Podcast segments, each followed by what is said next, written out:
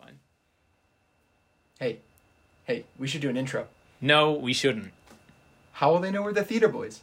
They'll just know, okay? And we're back again, everyone. Just like a bad cold?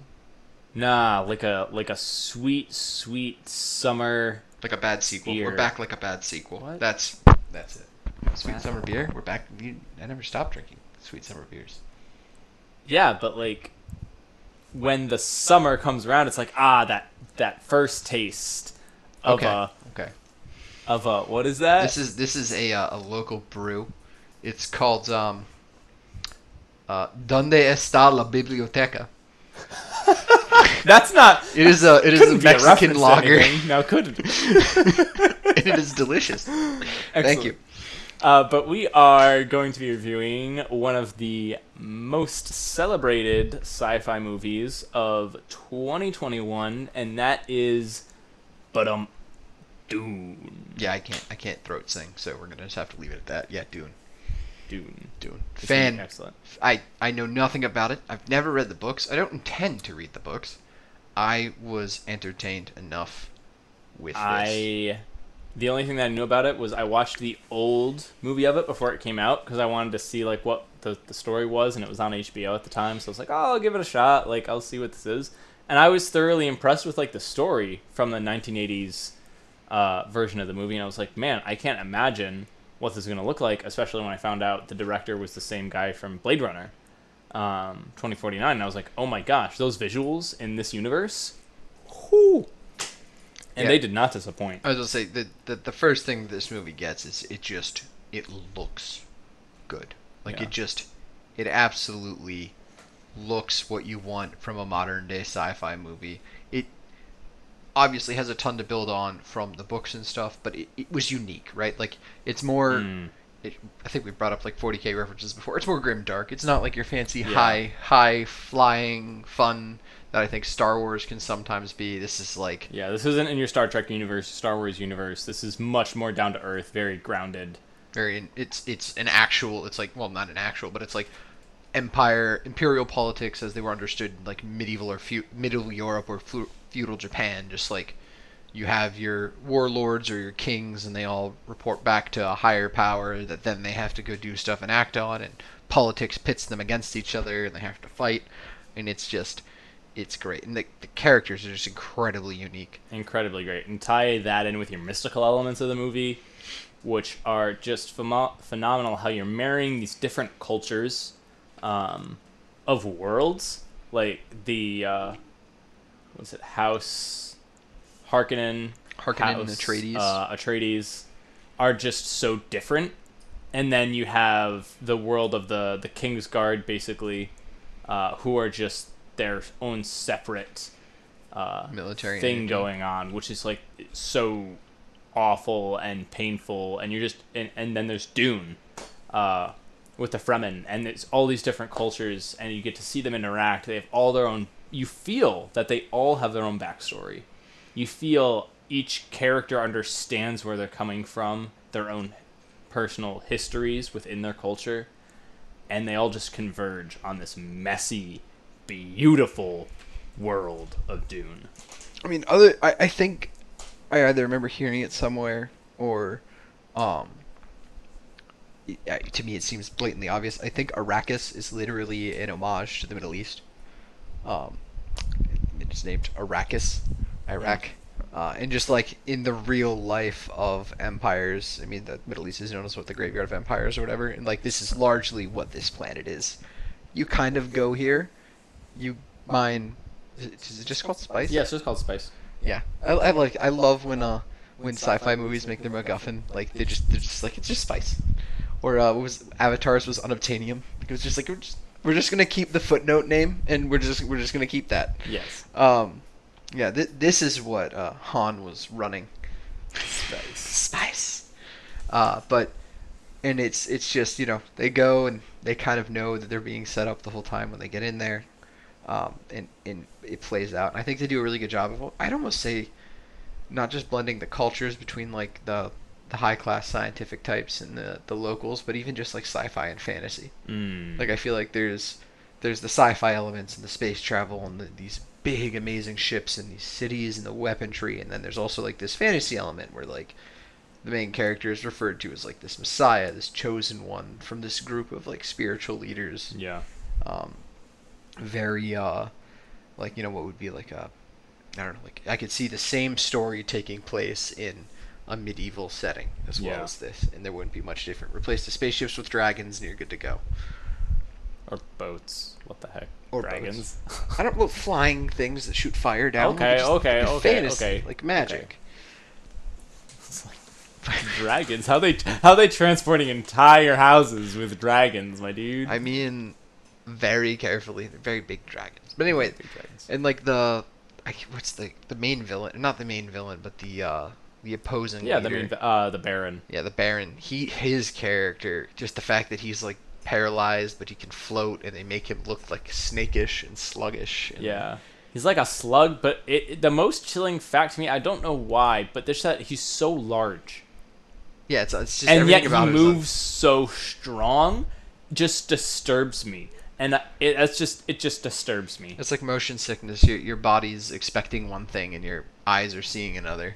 It's like and I think that has to just do with a lot of the visuals. Like, I mean, even the costume design for like the suits and stuff, that like top notch. Yeah, just so much detail goes into them. They had to make so many of these things. Like, yeah, the whole thing, it was definitely like an absolute labor of love. Yeah. The best thing that I loved about all of this is that they made the ornithopters. They couldn't fly, but they made the practical size of the ornithopter, which I thought, for all that, for how many scenes are shot with them and in them and around them, like, I totally understand why they did that, but it lends such a big element and throws it back to when sets were real and all the props that you had were real. Like, you're in these grand hall designs. That's like the Blade Runner movies too. Like a lot of, and I don't think practical effects have ever gone away. I just think that now they are in fact more expensive than CGI to a certain extent. And I think that's one thing that, like, if you want to do something right, you do the practical effect, but that can cost you more money in the long run than just CGing it up. And it does, I don't know, this movie did a really good job. And you could obviously tell when some of the stuff was CG, but it just looks so, so fantastic. Yeah. Like, it may look CG, but you don't care because of how good the CG looks. Like, everything, I thought one of the best parts of the CG that stood out to me was when they decided to do lasers, and they were trying to take down Jason Momoa's character in the ornithopter, and it looks like it's just a light, but the beam is just like cutting through everything. I'm just like, that is a laser. Yeah, they were like, how do we cut things apart in this universe? What does that look like? And they answered that question. Yeah, there's just like 1,000 pictures. So it's just so beautiful. And every actor and actress in the movie, like, understood what they were going to bring, understood their character, understood their motivations, and brought everything so much to us, so much to life. Like, they just breathed into their characters and into these set pieces and was believing every step. The minor characters that you don't get much time with, they still feel like they're more developed than a lot of like main characters are in movies nowadays. Yeah. Like the Doctor, for instance. Yeah. Like the betrayal, which like it kind of comes out of nowhere. He's a character they vaguely introduce, but you can tell he's intimately involved in the family. And then they give a fantastic reason for it, and then they kill him off. And it's really, you kind of feel bad for him, like for the limited amount of screen time he had. Yeah, or even the villain to, or the like the henchman kind of to the Baron. I can't remember his name off the top of my head, but he's lanky and he dies in that attack. Oh yeah. Ugh. And you're just like, man, like they're not pulling any punches here with their phenomenal actor set. The actors know what they need to do, and regardless of whether they live or die, like they give a phenomenal performance, which is just like unmatched. Yeah, I mean, the cast for this movie was like pretty well developed. Yeah. They I think they intended to go out and make this decade's Lord of the Rings, and I think they're going to do it. I hope they do it. When the second one comes out, it's going to be huge. Not only because because this Dune itself, it had the disadvantage of being released on HBO Max same day. That's right. But still made a huge amount of money in the box office with same day release, which other things also had the same disadvantage of. The Suicide Squad from James Gunn. That was also just but like... this movie, like when its sequel comes out, I think it will thoroughly shatter records. I think it's a very anticipated movie too. Like people are actively wanting this because this is wholly different from the superhero movies that we're just getting endlessly at this point. It's more akin to, dare I say, The Northman. In its depth of story and depth of lore. I need to watch that movie again. Anything else that we get from Disney or Marvel and a lot of the DC stuff that's come out recently. So I think a lot of the stuff is just they know they can make money and they are a business, so they operate as such. And they're not taking chances. This movie took a chance. This movie took a huge chance, right? Yeah. Like sci-fi. As in pure sci-fi, is still a genre that turns people away. They just won't go watch spaceships. Yeah, they'll go watch Star Wars because everyone's gonna go watch Star Wars. But this movie that is a book on their parents' shelf is not necessarily top on their list of things to go read. Yeah, this or watch. I'll say this again because this is what it reminds me. This movie reminds me so much of the Riddick universe. Mm. It's absurd, which I'm sure Riddick was spawned from. It's the books that. The author wrote for Dune. So the books for this, though, are supposed to be like the granddaddy to all sci-fi. Yeah. But like Riddick has like the same, in one of the movies, same political intrigue, but in a lot of it, a lot of more mystical, drug-esque things that are happening. And it just makes you scared. It's obviously horror genre or thriller genre, but does it in a way that feels very similar to this because everything's very real and tense and drawn out and you're like, what is going to happen?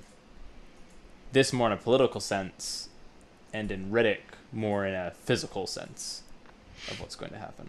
I like that this movie didn't explain itself for stuff. Like the order of, I forget what they're called. The nuns, essentially. The Bene Gesserit, yeah. They're essentially just like, yeah, we're a thing that exists and this person's really powerful. Just deal with it. Mm. Like they're just like, oh, this is the planet that we're on, just deal with it.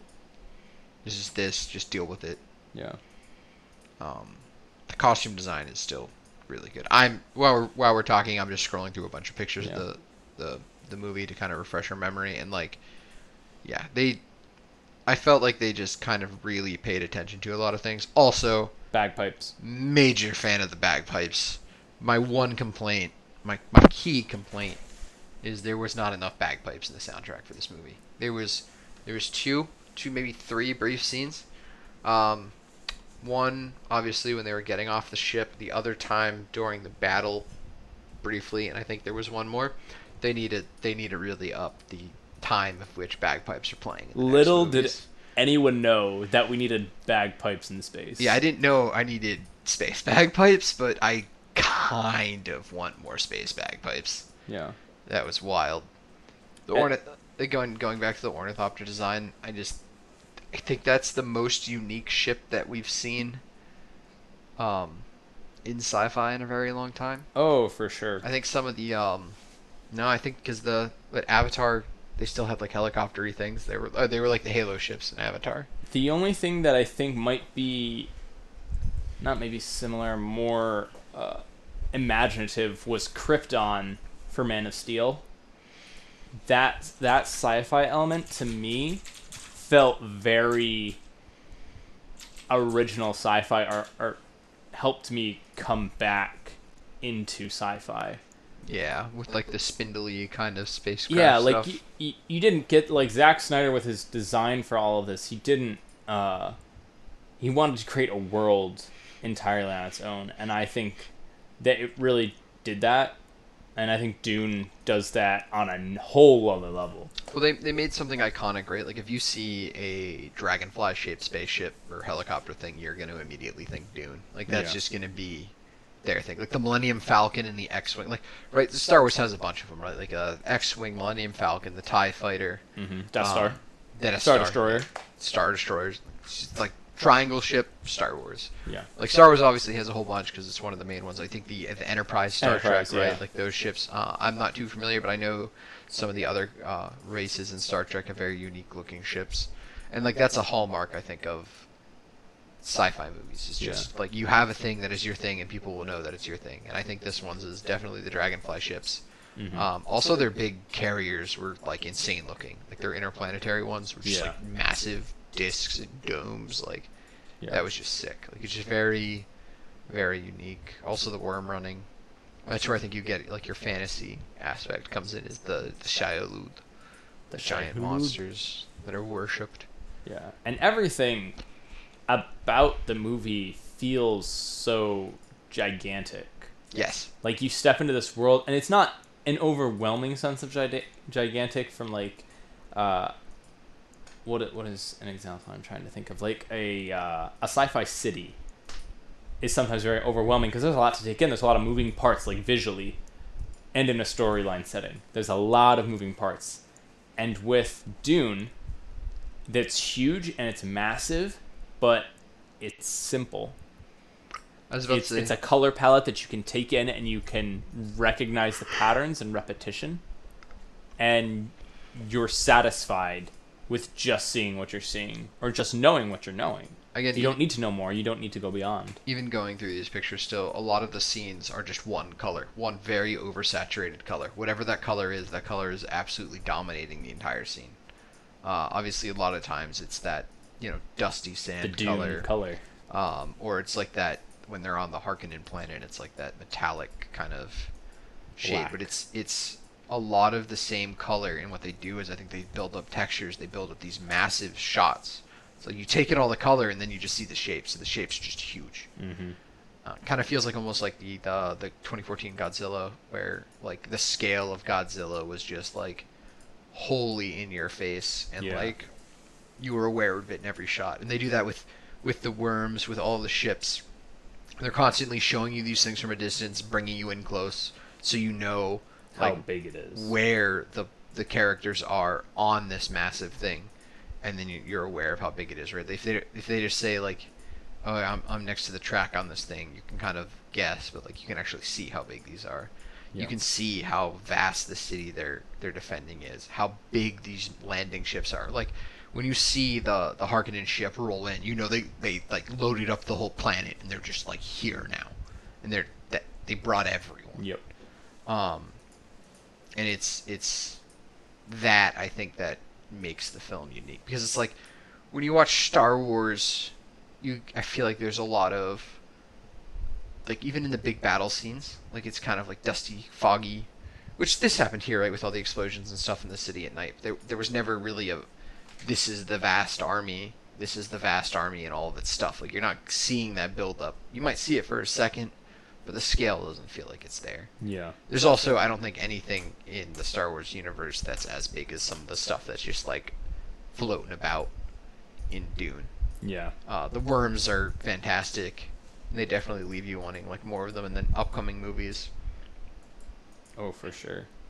There's a lot of the politics and stuff too that need to be developed. I mean, this did a fantastic job on the character side. Did a fantastic job on how it looked. I mean, the movie won awards, right? So like, we're not just saying this. Like, this is my favorite movie. No, this is genuinely a good movie. Yeah, definitely. I think probably my favorite sci-fi movie of all time, barring some nostalgia. Nostalgia like, aside, I think this is the best movie that's come out during my lifetime. I will be a strong stan of the 70s version of Battlestar Galactica, the show, because I really loved it. But aside from that, this is like top tier sci-fi. And I think one of the best ways you know that your movie did well is when it ended.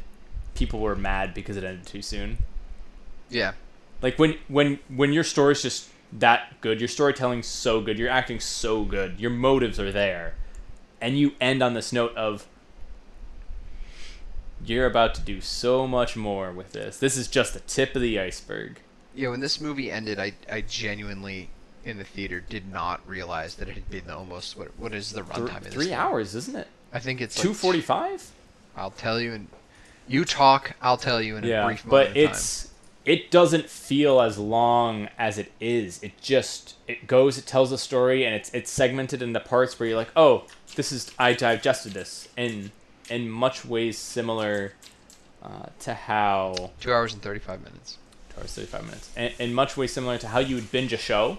This movie is segmented into digestible arcs, you could say. There's the overall story arc, but then there's the smaller, almost like 3 arcs in between it that you're like, here's this, here's this, here's that. And then here's this, here's this, here's that. Here's this, here's this, here's that. That is one complaint I do have about it, and I feel like it in and of itself could have been broken into another movie, covered all the same topics, and given us a little bit more. Because I felt like they got to the planet, they established life on the planet, and then the Harkonnens invaded. Now, that may just also be the Harkonnens wasted no time, but I felt like there should have been a little more time there duning it up. Well, me already kind of being a little bit biased coming from the other movie, everything was shorter coming from the other movie because they covered what the second movie is going to go into as well. Yes, that's so true. For me, coming from already watching the first rendition of this, I was like, oh, this was able to explain so much more than the other previous film did. And to me, it explained it in a way where I feel satisfied. I don't necessarily need to know more. Like, I don't feel wanting for more, whereas the previous movie felt like I needed a lot more understanding of what's going on. But that's my perspective because I've seen both. And I would say definitely don't see the older version because... you know, it's not worth it. I would say if you want to go see what they were doing special effects wise during the 80s, definitely go watch it. But like, it's not a special movie. Whereas I think this is a special movie: actor, story, visuals, soundtrack. Oh my gosh! Yeah, that's another all thing. Of it. This thing has got a fantastic soundtrack. Yeah. Sans the requiring more bagpipes. Yeah. But I don't know if I have too much more to add from this from my perspective. No, I mean, just that we're very much so looking forward to the next one. Yeah. I highly recommend this movie, and just we'll talk to you next time. All right, guys. Have a good one.